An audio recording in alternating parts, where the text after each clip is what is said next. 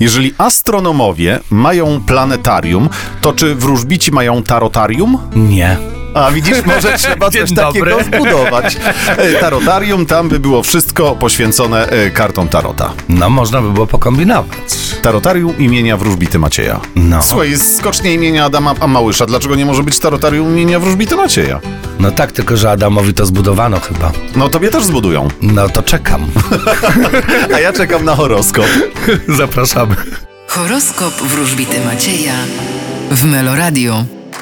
Baran, Podobnie jak u zodiakalnych byków, wy dzisiaj wybierzecie miłość. byk, Postawicie na rozrywkę i zabawę. bliźnięta, Uważajcie na tych, co są nieuczciwi. rak, Wy również powinniście prawdziwiej spojrzeć na swoje życie. lew, Możecie liczyć na dobre rady ze strony uczciwych ludzi. panna, Dokonacie bardzo istotnego wyboru. waga, Spodziewajcie się nowych relacji, nawet tych miłosnych. skorpion, Czekają Was sukcesy i zwycięstwa. strzelec, Będziecie kierować się tradycją i przyzwyczajeniami. koziorożec, W przeciwieństwie do zodiakalnych strzelców postawicie na to, co świeże. wodnik, Podobnie jak zodiakalne barany, wybierzecie miłość i uczucia. ryby, A Wy będziecie się śpieszyć.